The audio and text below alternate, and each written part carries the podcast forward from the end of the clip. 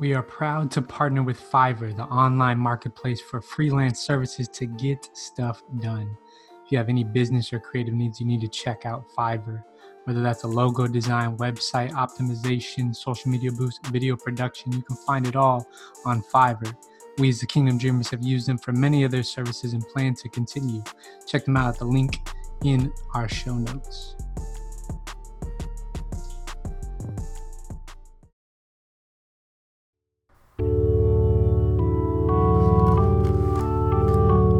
Welcome, church, to the house of the Lord this morning. Thank you, Sister Mary, for that delightful hymn. I hope you're ready to receive from the Lord this morning, church. We have the distinct privilege to welcome to the pulpit this morning, uh, um, uh, what's that dude's name?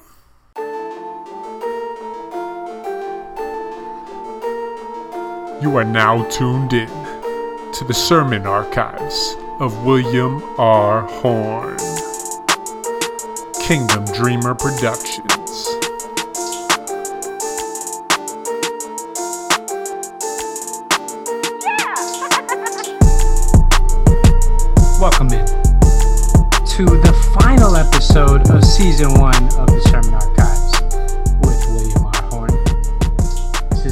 12. It will be the final one, even though I said 14. You didn't listen to the last episode.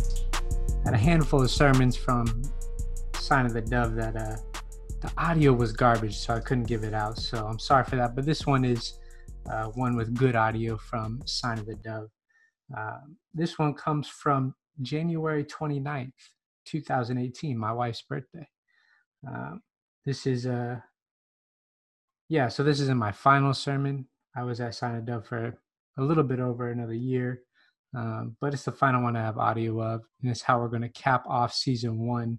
So season one ends now, but then season two, uh, which will be not sermons of days past, which is this one, but will be a word for today. So it'll come up to my current ministry tracking those sermons. That will launch on April 27th. If you listen to the past, April 27, 2020, but if you listen to the current, gotta wait for it. And then season three is already planned and gonna come out. It'll be a little different. It's gonna come out August 10th of 2020 this year. Um, and in that sermon, what, what will be different in that season is that we will have some featured preachers, some featured guests with sermons throughout that season. So it'll be a little bit different. So it's going to be cool to see how we develop towards that. Uh, follow me on Twitter, as you always know, William R. Horne, H O R N E. You support us, the Kingdom Dreamers, and my ministry outside of my pastoral ministry on patreon.com slash kingdom dreamers. Uh, also want you to check out our website. If you're here on YouTube, you can see on a little, little share screen thing. Uh, check out our website. We have new merch everything coming in. You can scroll down here. You see our mission right here on the right.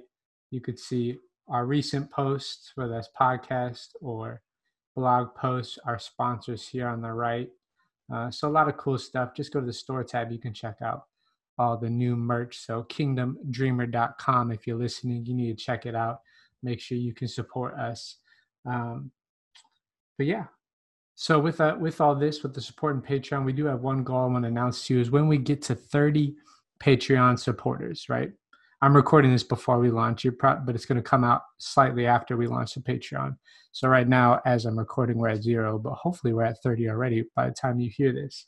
But when we reach 30, we'll be releasing another podcast under the network called Questionable Church, which will be with myself um, and other guest pastors wrestling with questions of the church, spiritual life, theology together. So it'll be uh, kind of a shorter, more pastoral podcast, but we can only do that if we have the supports to do that. Um, so support us on Patreon, get the benefits, get more podcasts.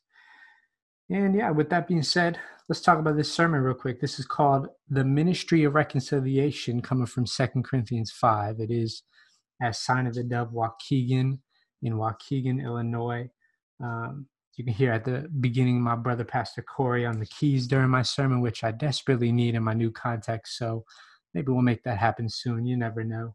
Uh, but Sign of the Dove family, if you're listening, love you, miss you. Uh, thank you for listening, and supporting. Hope to see you soon. Um, and yeah, without further ado, let's jump into the sermon. Uh, 2018, this is post seminary, so you kind of, my standard sermon flows there. Who knows how that'll change since this is more recent. So kind of feeling myself here because it's closer to my current understanding and context. But ministry reconciliation, Second Corinthians 5, as sign of the dove in Waukegan, Illinois. Enjoy.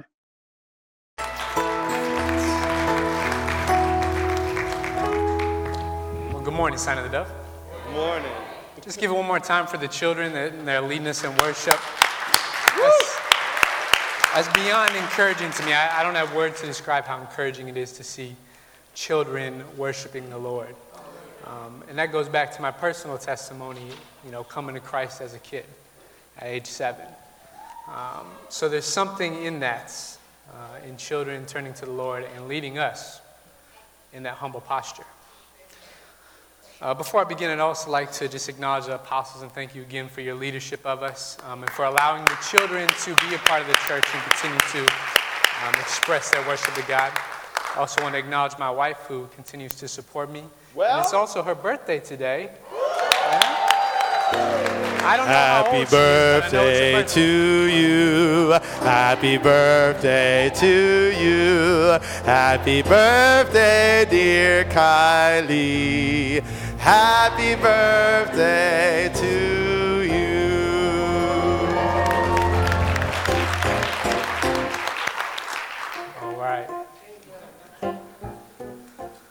All right. So, who can tell me what our theme for the year is? Anybody? Growing and going. Growing and going. Good. So, some of you listen. That's great. Growing and go. So, I want to focus on this going part today. All right. right? So, going in its nature is evangelistic, right? We're called to go into all the world and make disciples of Jesus Christ. And I don't believe anybody in here would question that, right? Um, it's clear in Scripture. We've heard it from the pulpit many times over our lives. And even if you're unfamiliar with Christianity in the church, you probably know that the people of God are to go and tell the good news, right? It's fairly commonly understood where we're at today. However, despite the somewhat common knowledge of this call to go and make disciples, the church in America operates with a very unhealthy mindset about it. Right? Some of us, we overcomplicate things, right? Thinking that the call to make disciples is for those in ministry leadership, for the pastors and preachers, or somebody who's super spiritual, whatever that means, or someone with higher education. And then others of us just lack vision for what God's doing through His church in the world. We don't quite understand what this whole church thing is, that it's not just a bunch of buildings that we see all over the place where people gather and sing sometimes and hear somebody tell them something. But God is using His people, the church, to bring His good news to the world. Amen. Some of us just really don't understand how great this news is. That God is reconciling the world to Himself, that we're separated from our Creator, and that's a very dangerous thing. And others of us think about the Christian faith as kind of a private faith, something we keep to ourselves, kind of a me and Jesus thing, right?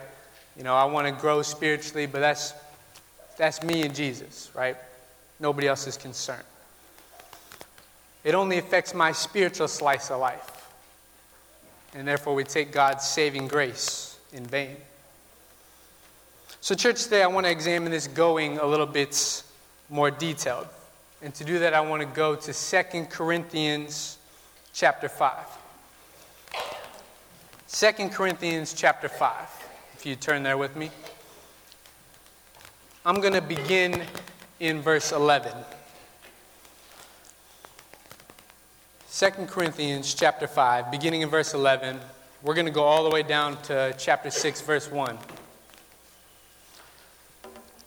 And it translates this way Since then, we know what it is to fear the Lord.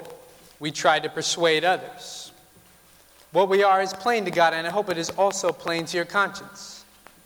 We are not trying to commend ourselves to you again, but we are giving you an opportunity to take pride in us so that you can answer those who take pride in what is seen rather than what is in the heart. If we are out of our minds, as some say, it is for God. If we're in our right minds, it's for you. For Christ's love compels us, because we're convinced that one died for all, therefore all died. And he died for all so that those who live might no longer live for themselves, but for him who died and was raised again. Verse 16. So from now on, we regard no one from a worldly point of view or a fleshly point of view. Though we once regarded Christ in this way, we do so no longer. Therefore, if anyone is in Christ, the new creation has come. The old is gone, the new is here. All this is from God who reconciles us to himself through Christ and gave us the ministry of reconciliation. That God was reconciling the world to himself in Christ, not counting people's sins against them. And he's committed to us the ministry or the message of reconciliation. Verse 20 We therefore are Christ's ambassadors, as though God were making his appeal through us. We implore you on Christ's behalf be reconciled to God. God made him who knew no sin sin for us, so that we might become the righteousness of God. And 6 1 says, As God's co workers, we urge you not to receive God's grace in vain. That's where I'll stop today. If you quickly bow in prayer with me before we begin to break down the scripture, let's pray. Father, we acknowledge you as King in this place. We acknowledge you as King. And we ask that you would Send your spirit to guide us today, to enlighten us on your scripture, um, and to fill us with the passion to share your news, a great understanding of this reconciliation you have given us. That separation from you is death. And we don't want that. We want life. Holy Spirit, let us know that today. Renew that in our minds. Change us here in this place. We ask that your truth go forth. And we pray this in your powerful name, Jesus. Amen. So, church, my primary claim for you today is this that God has chosen you to be his agents of reconciliation in the world. Don't take his grace in vain. I'll say that again. God has chosen you to be his agents of reconciliation in the world. Don't take his grace in vain. So, what I want to do today is first, I want to look at the message that has been entrusted to us. Then, I want to turn and briefly look at what is your role. And then finally, I want to turn and talk about your influence. Got it? So, there's a roadmap for today. Three things the message, your role, your influence. You all clear? All right. So, first, the message. You have been entrusted with a message.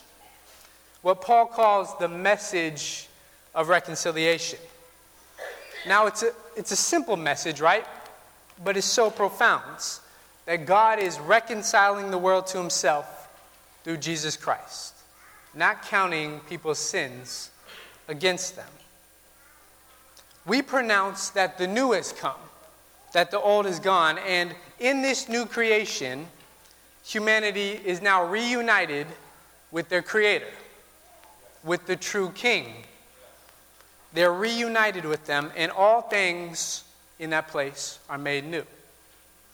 And this affects multiple relationships that have been broken since the fall in this world. First and foremost, this new creation, this reconciliation, reunites humanity and the triune God. We are reconciled to God through Jesus. That's the first relationship. See, sin separated us from our Creator, who is wholly separate from evil. He cannot be united with evil. And separation from a creator is a bad thing. I want you to think about this. With a creator, a creator, separation from a creator is also separation from purpose, and therefore separation from true life. So, take a chair, for instance, one of these chairs we have in the sanctuary. The youth should know this example because Brent and I use it often, but take a chair. What is the purpose of a chair? To sit on, right? For a human being to sit on. So if I take a chair and, and you set your nice plasma screen TV on it and it falls off and breaks, you can't sue the creator of that chair because you were using it for something other than its intended purpose. Now, watch this. The creator dictates the purpose of its creation. Hear me say, the Creator dictates the purpose of His creation. So then, separation from one's Creator is in fact death. Right? It is death. Sin has brought humanity death on multiple levels, right? Death was introduced to us after sin. We're dead spiritually without an ability to move towards God without His grace. Sin has killed us.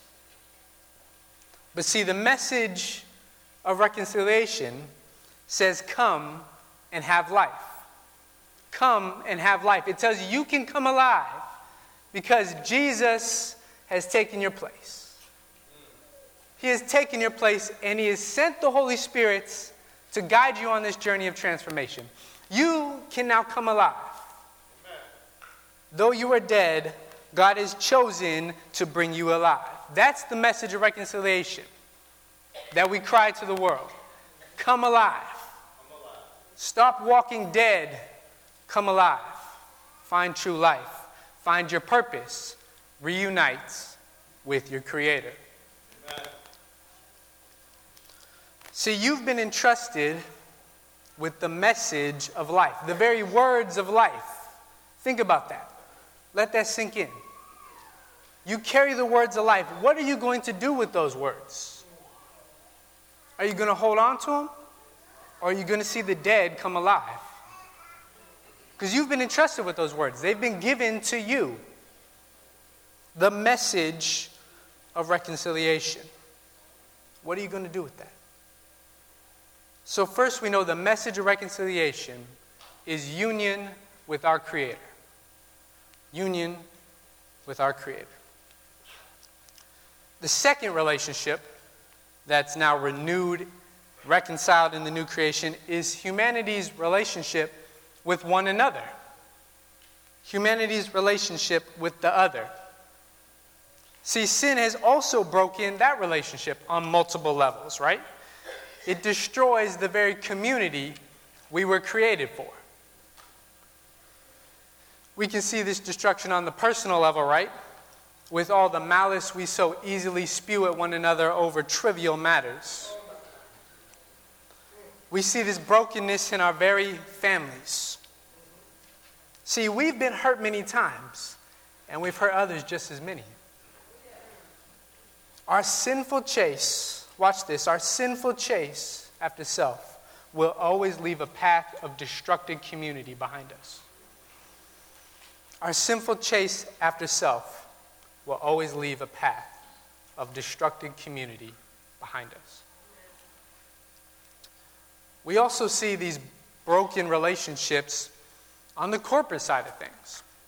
And by corporate, I mean collective, systematic things we see, right? We either are actively participating in them or we remain silent on them, and these destroy our relationship with others, right? We see the destruction of others in our justice system that locks up black men at an unproportionate rate and divvies out sentences unproportionate to crimes. We see destruction of others in systems and cultures of hates and fear that rise up and cause people to divide and question the other. We see destruction in systems of economic greed where poverty kills one another and riches kill the rich. right? Some destroyed by their own riches and others destroyed by their poverty. These systems of sin that we either accept or actively participate in break up our community also. Right? So it's not just personal things, but it's both personal and corporate things. Our brokenness with each other is evident, right? It's evident. We see it in our world. But the message of reconciliation, this message that has been entrusted to you, says that the liberation of the soul must also come with the fight to liberate the body. See, God has created us as whole beings, right? All of us body, soul, mind, spirit, emotion. You were created unique, every part of you. You're not a soul trapped in a body or a body trapped somewhere else. God has created every little bit of you. And his message of reconciliation says justice for you in this physical earth. It says it will fight for that. It says endurance, pointing to a king who suffered under the unjust rule of the Romans and died unjustly. It says, endure how our Savior endured. That under this oppression he was under, he accepted it for you.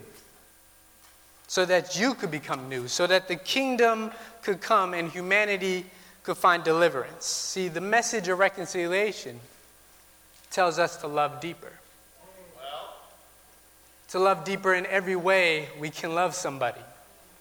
That we care for a soul we see, that we care for the human condition we see, that we pour ourselves out self sacrificially for the other.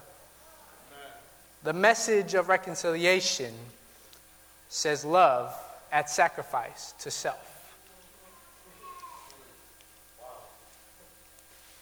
So that's the second part of the message. The message calls for healing of our relationship with others. But there's a third relationship that's been destroyed that will be made new, and that's humanity's relationship with creation. With creation. Right? When sin entered the world, the very earth was affected by this separation from God.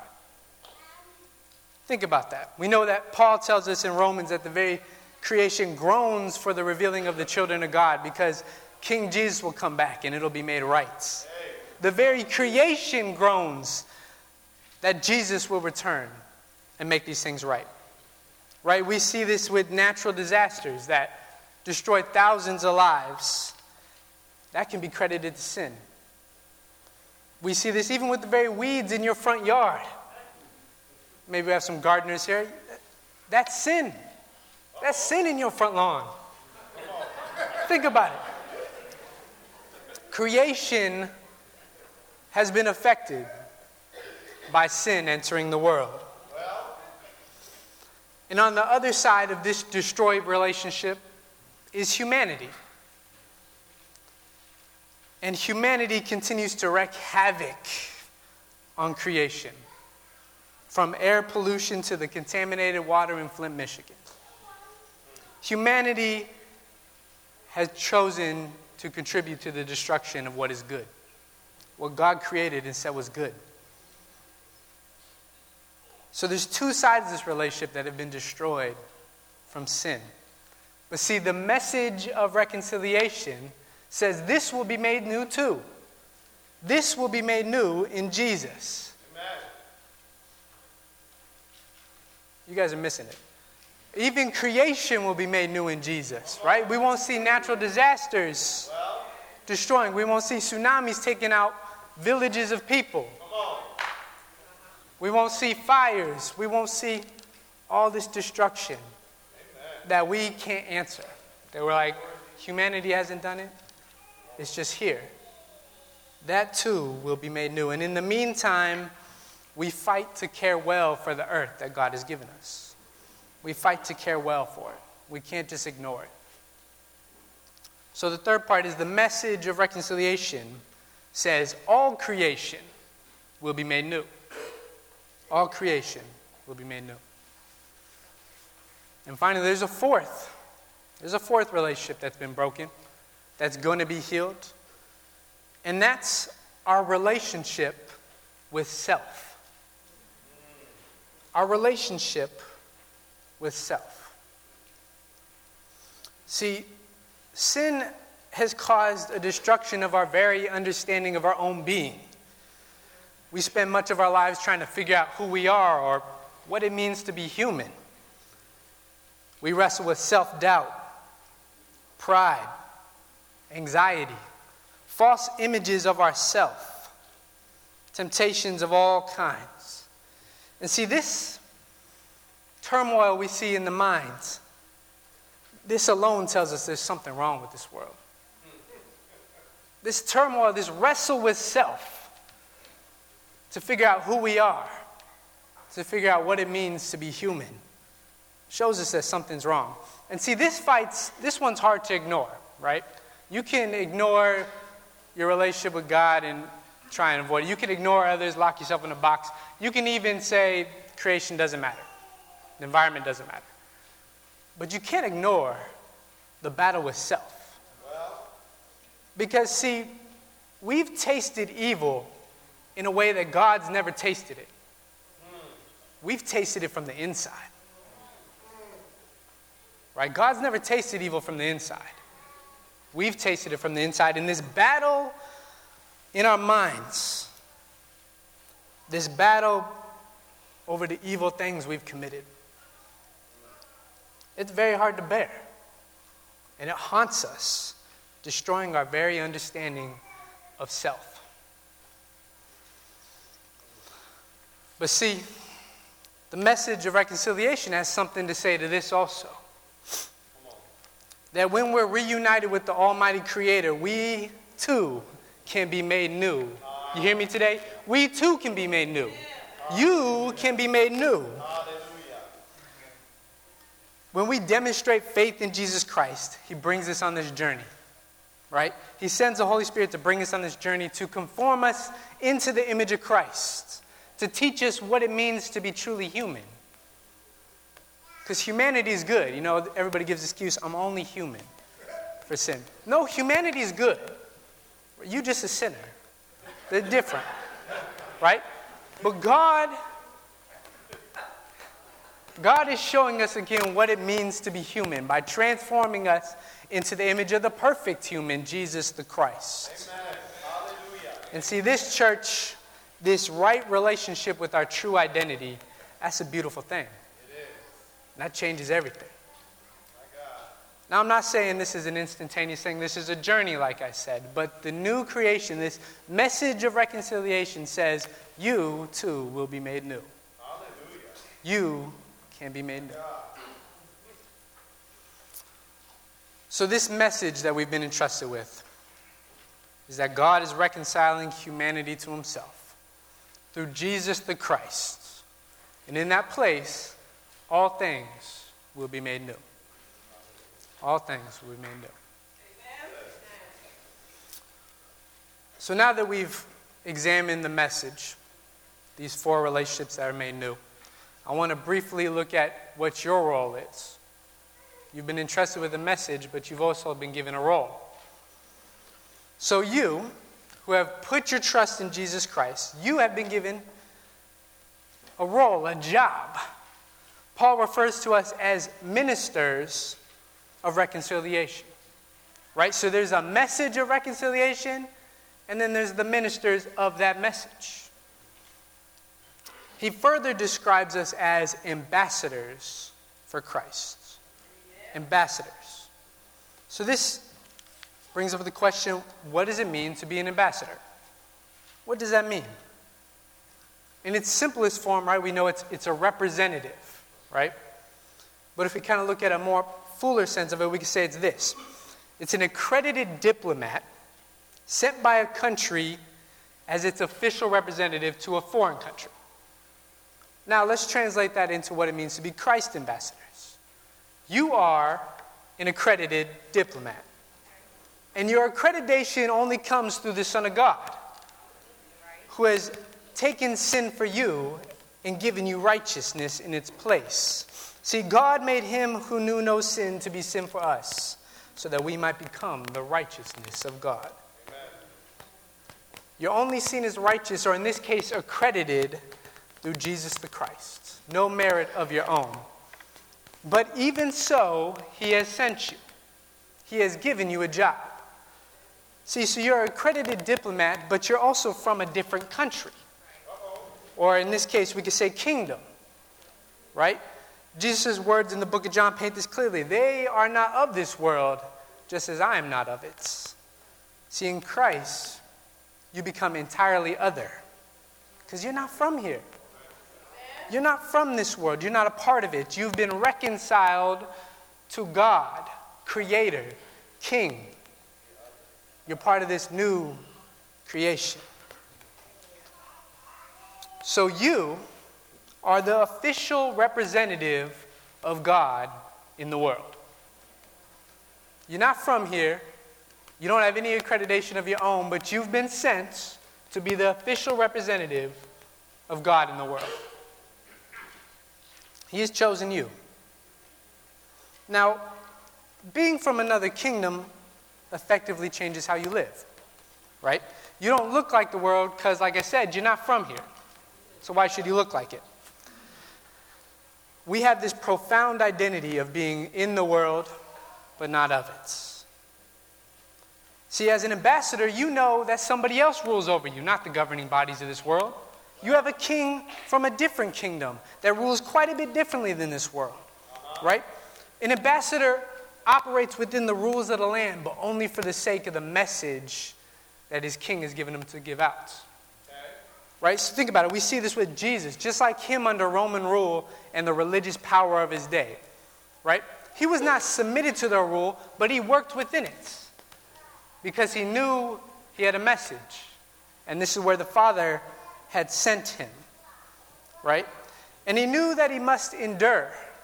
Even when he had to speak up against injustice and wrong thinking in this world he was not from.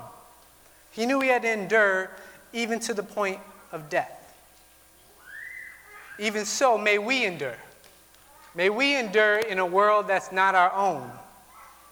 When we have to speak against injustice, when we have to speak against wrong thinking, when we have to live boldly different from the world, may we endure what we'll face, even to the point of death. Because God has placed us here as His representatives. God has placed us here as His representatives. See, as an ambassador, may it never be said that we belong to a divide the world has created. An ambassador works for peace, that's part of the job description. Right. Seeks to break walls of division that have been set up in this world. As we know, they're already broken down in Jesus.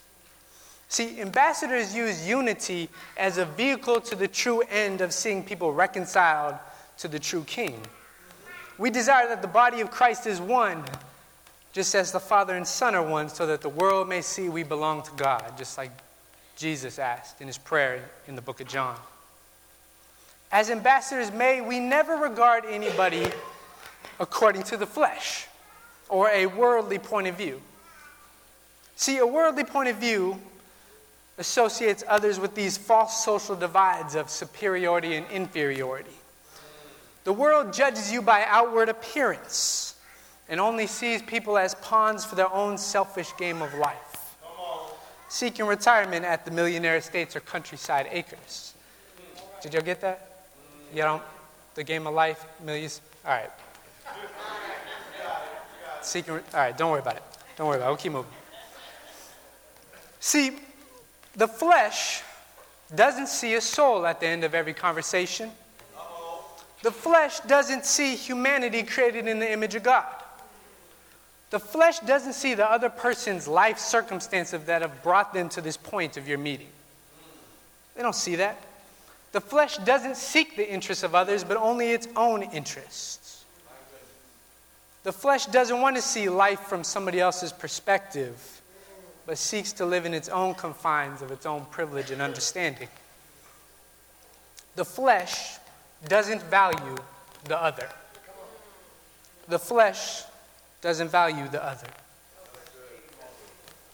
See, as ambassadors for Christ, we're to welcome the stranger into our midst, to be hospitable to those around us, to the marginalized, the poor, the refugee, knowing that they're people made in the image of God, whom God cares for very deeply. And he asks his ambassadors to do the same to care for those around us, especially those marginalized by society, very, very deeply. See, ambassadors for Christ, they don't fear the other, but they love the other, knowing that their life is in the hands of the true king. So, what do I have to fear? What do I have to fear in this world if my life's in the hands of the true king? Ambassadors for Christ no longer live for themselves, but for him who died and was raised again. Amen. They realize their life is beyond the confines of this world, that death is already defeated. Whom shall I fear? That death is already defeated. Whom shall I fear? Therefore, I don't have to carry a weapon to protect myself. God protects me. And my life's in His hands, and my life's beyond the confines of this world. So I can walk with no fear. And no fear means I don't have to hate the other. Doesn't matter what you can do to me. I have no fear because I'm not from here. I'm not from here. Ambassadors for Christ don't take pride in what they see, but rather what's in the hearts. They understand that man is not simply outward appearance nor do they love the glory that comes from man more than the glory that comes from God. And see, that's where, like the Pharisees made their mistake. They loved the glory of man more than the glory of God. So they missed Jesus when he was standing in their midst. Ambassadors for Christ don't love that glory, they only love the glory of God.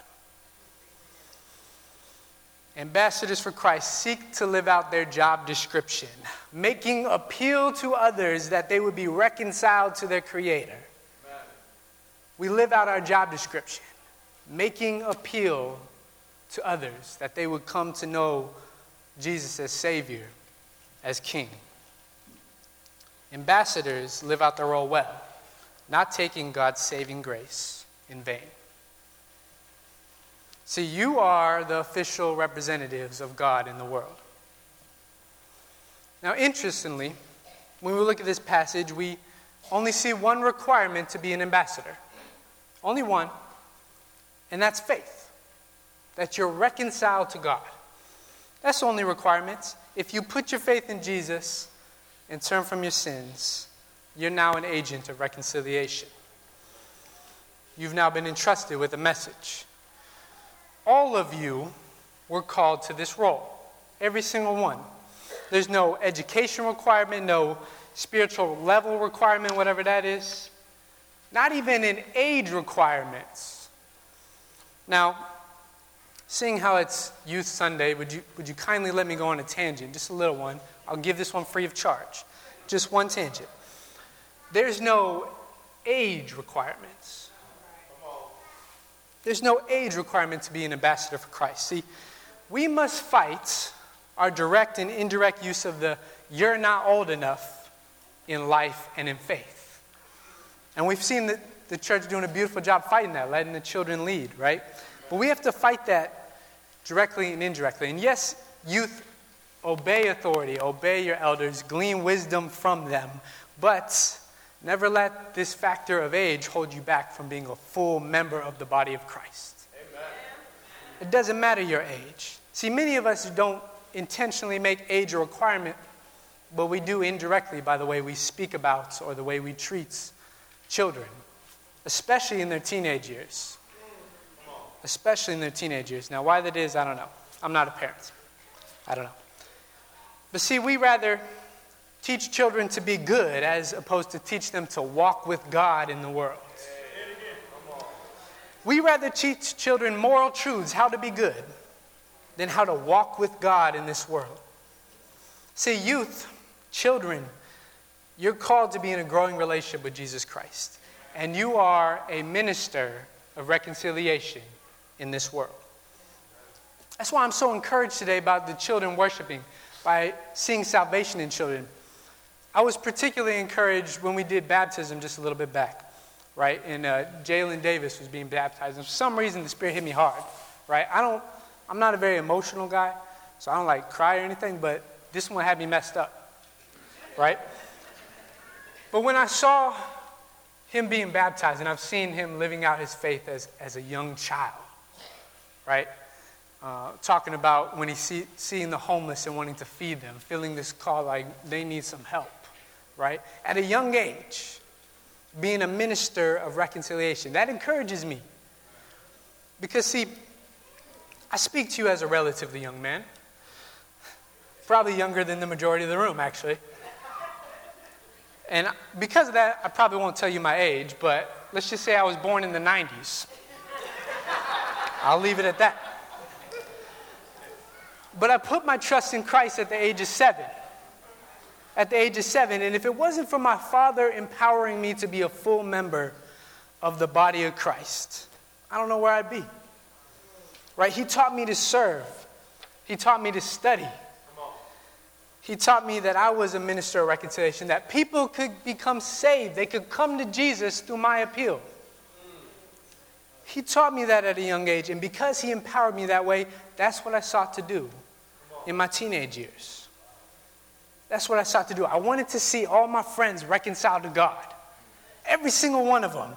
And sometimes that put me in some weird places. I didn't get a lot of party invites, I'll say that. I didn't get a lot of other things. But the joy, the joy that came with it. Because by the grace of God, some did get saved. Some did get saved. I remember at, at 14 spending all my money on Christian rap CDs and Bibles to pass out, trying to get people saved. All my money. Even t shirts, I thought that would get people saved at the time. So I was like, let me get these Jesus t shirts and have one for every day of the week. I don't, I don't advise that method quite anymore, but you know, more power to you if you do, I guess. But I spent all my money for this, every single bit of it. I remember at 17 making YouTube videos trying to break down scripture and get people saved. Now, they're not on the internet anymore because I might have been spitting heresy. I had a lack of knowledge. But I wanted people saved. I wanted to see people reconciled to God. And you can do that as a child, as a teenager. You can see people turn to Christ. And I always remember the joy of that fight. Even if I wasn't invited to all the parties that, you know, the basketball team, I was only there to play basketball, not go to anything else. There was things I lost, but they were so worth it. They were so worth it. See, age is not a requirement. And we must be the type of people that will walk the Christian life well with those younger than us, as opposed to simply giving moral truths. If we would do this, youth, if you would see yourself as a minister of reconciliation, a whole generation would be transformed. The church would be something completely different. If you would choose to be a minister of reconciliation, to embrace this call that's been given to you, see, you are the official representative of God in the world. You are the official representative of God in the world. And age is not a requirement, faith is. Faith is. So now that we've briefly talked about the message you've been entrusted with, the role you've been given, I now want to turn and talk about your influence. Your influence. What if I was to tell you, instead of going, that you've already been sent? Let's think about that for a second. You've already been sent. See, God has put you in places where you can influence others. Those places we call your spheres of influence. Now, typically when we hear the word influence in the Christian life, we actually think about it in the opposite way. And I found this out on Wednesday when I was talking to the youth. Is we hear influence Christian life, avoid bad influences. That's the only thing we have tied to the word influence. Avoid bad influences. Which there's some validity to that, right? But have you ever thought about yourself as an influencer? You are, in fact, an influencer. God has given every single one of you multiple places where you're being called to be the influencer for Christ. The question is do you recognize it? Do you recognize it? See, each of us has a home life, right? Where we can influence those we live with, no matter if that's our family, roommates, whatever situation you're in. You live somewhere, there's people around you, you can be an influencer. Right? It's simple. Some of you work a job that you spend more than 40 hours a week at. Are you influencing there? Are you choosing to influence there? Some of you go to school and spend hours upon hours with the same people in a confined space. Are you influencing there? Every one of us lives in a certain location. Now, let me give you a radical idea. Do you know your neighbors? Do you know your neighbors? I know that's a little crazy, but are you influencing in your neighborhood? Can you even tell me their names? Just give me that. Who lives next to you? See, we have all these spaces that have been given to us to influence. They're set up for us. We're already in them. Question is, will we do it? So let me just quickly give you three steps, I guess. I, don't, I wouldn't call them steps, but three ways to begin influencing in the spaces that God has already given you. Three ways. And the first is connect to the community. Connect to the community. Now, often God puts us in places, right? But we refuse to use the adequate energy to actually connect to that community. Right? Most of us go to work or school on Monday and we already clocked out ready for the weekend. On Monday. On Monday. Or we just come home from our jobs, right, or school or whatever, and we watch hours upon hours of TV, never engaging our family or our neighbors. We're just not connected to our community. We choose not to be. And see, this is something you have to be intentional about. You have to spend the extra energy to acknowledge those in your spaces, to start communicating with them, instead of thinking about what's the next task or what's for dinner. I fall for that one quite often. What's for dinner? But we're always thinking about the next thing, right? We're never present in the places God has given us. If you want to be an influencer, you have to be present. And sometimes connecting with a community actually means getting creative and finding a community. So when I first moved to the area, I knew nobody except for my wife, which I'm grateful for. But I knew nobody. Didn't have a job. Wasn't in school. I was just a random guy down here near Genesee Theater. Right? So, one of the first things I wanted to do was find a space I could call a third community, right? Which is simply another community other than my home, work, school, those typical things were put in, right? I wanted to find a place where I could just be on the regular and influence. So, I needed a haircut, decided I'd find a barbershop. So, I found a barbershop here on Grand, and I've been going there ever since. It was right around the corner, right? And anytime I have enough money to get a haircut, which unfortunately isn't as often as it should be, anytime I wanted to get a haircut, I had enough money, I would go there and get a haircut. Even if I had free haircuts offered to me, that'd be like committing adultery on my barber. I can't do that. I can't do that, right? And it doesn't matter how good a cut he gives me, I wanted to be in this barber's space. And I'm still in this space today, and we talk about everything. His name's Hector. We talk about everything from the world, politics, sports, including Jesus. We talk about Jesus. But this is a space I had to get creative and make a community. Go join a community. We know when we heard Pastor Harry talking about his Dunkin' Donuts stories all last year, he effectively created another community, right? He said, I'm going to this same Dunkin' Donuts every time so I can get to know these employees and influence them for Jesus, right? Chose to intentionally go there. There's places we go all the time. If we would just be intentional, right? If you shop at the same grocery store, choose to try and find the same person to check you out. Slowly build influence with them. There's all these places that if we were just intentional, we could see radical transformation. We would see people turn to Jesus. So sometimes you have to get creative, but connecting with the community is key to being an influencer. Connecting with the community. So, second, The second way that you can begin becoming an influence is cultivating relationships. Cultivating relationships. So it's one thing to be in certain spaces all the time, it's another thing to actually be in relationship with people in those spaces, right? It's a whole other thing. This is where the task of influencing becomes very hard because it's going to cost you your time. And we don't want to sacrifice our time. But it's going to cost you your time to actually have a conversation with somebody, right? That actually listen to somebody, right? So if you want to be an influence, you actually have to talk to people and you actually have to listen to people. Simple formula, but very difficult, right? Are you praying for those that you run into in these spaces of influence? Are you praying for them on a regular? Are you going back and checking back up on a conversation you had? Are you doing these things? Are you cultivating relationships? And this goes back to what it means to be a minister of reconciliation, an ambassador for Christ. You value the other.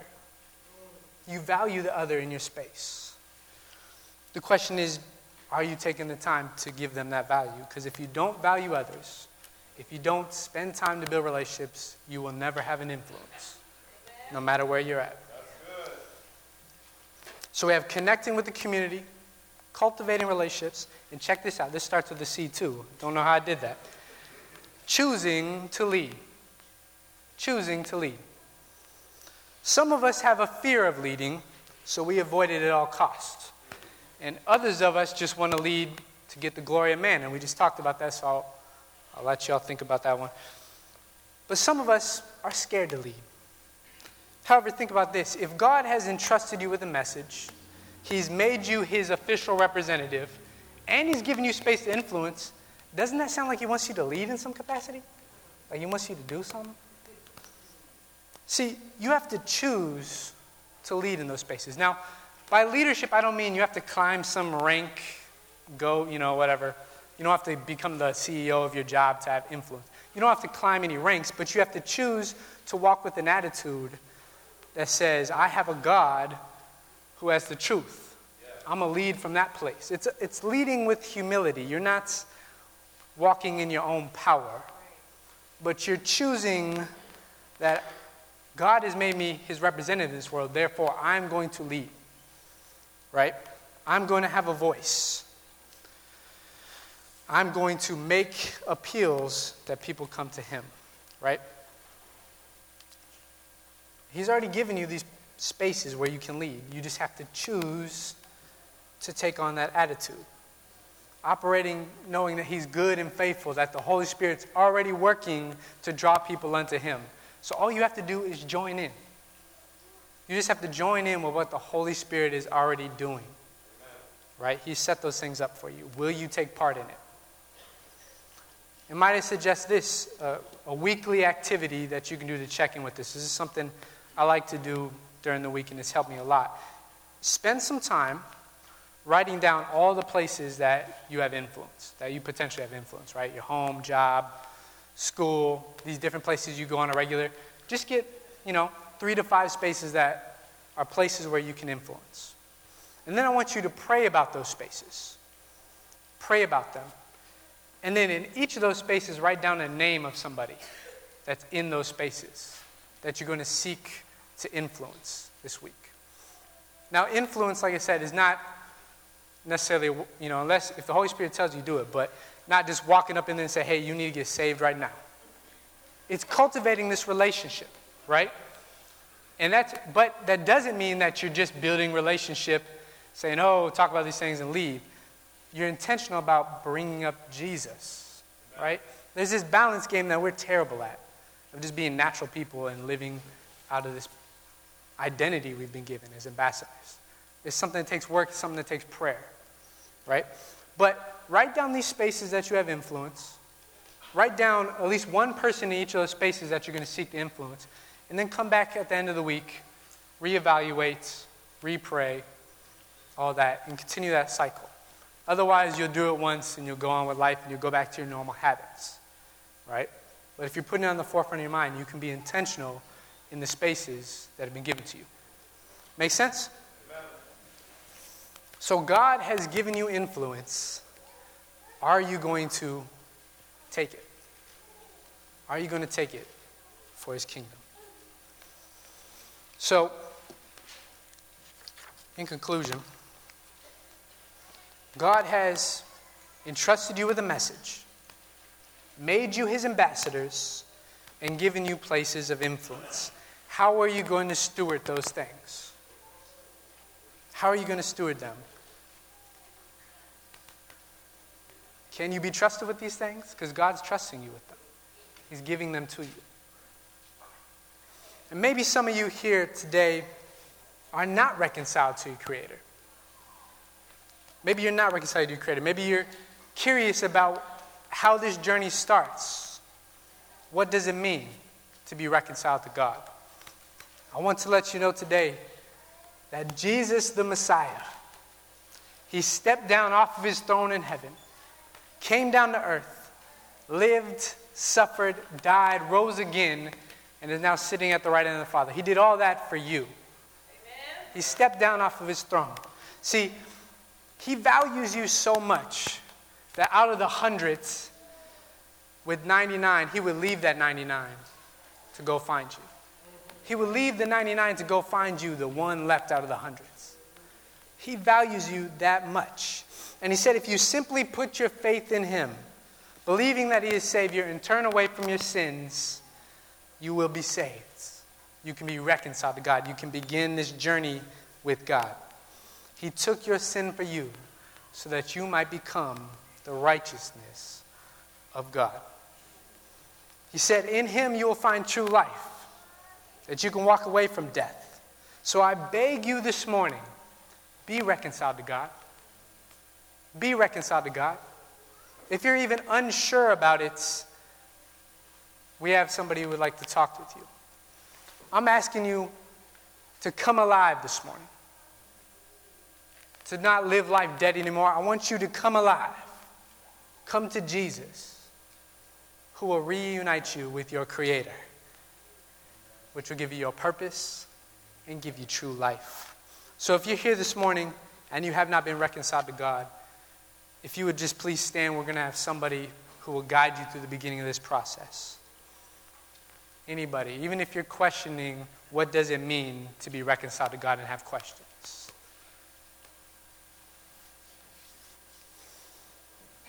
Anyone here today? And feel free to grab one of the ministers after if Holy Spirit tugs on you and you missed it. The opportunity is always there to be reconciled to God. And maybe if you have committed your life to Jesus, you haven't been living in this role of ambassador, right? And you need prayer. If you need prayer this morning, simply that you could take on this role well. Would you stand? I would just like to pray for you today. It's a challenge living in this world when you're not of it, not to conform to it. But God has entrusted you, and He wants to use you. You are a minister of reconciliation. Allow me to pray for you. Father, you see those, you see the hearts. You see those who desire to live out this role of ambassador well. You see those who want to continue to grow in this walk of being reconciled to you, learning what it is to be part of your new creation. Holy Spirit, I ask that you would, you would grant them that this morning. That you would stir up a passion, stir up an understanding that you're the true King and that as your children, no one can touch us. And that you've called us to bring people to you, to make appeals on your behalf, that people could come alive, that dead hearts could come alive. Would you give them that power? Would you give them that confidence this morning, Jesus? We thank you ahead of time for the great work you're going to do here, the great work that you're already doing. We just ask and thank you for allowing us to join in. Thank you, Jesus. Thank you for being the way to be reconciled to our Creator. I pray this in your name, Jesus. Amen.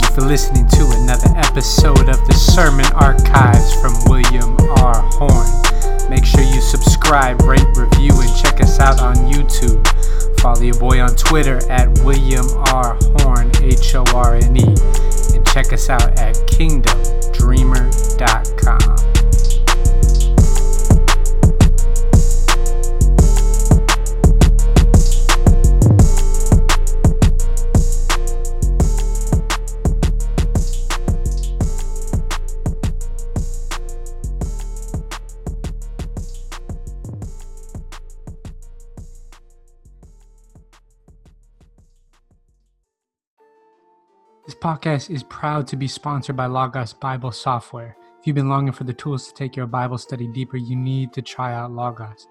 I've been using Logos for over a decade now for both my devotional and pastoral study. Right now, Logos is partnered with Kingdom Dreamers to bring you exclusive savings. Check it out at the link in the description if you're on YouTube or in the podcast show notes at all other listening locations.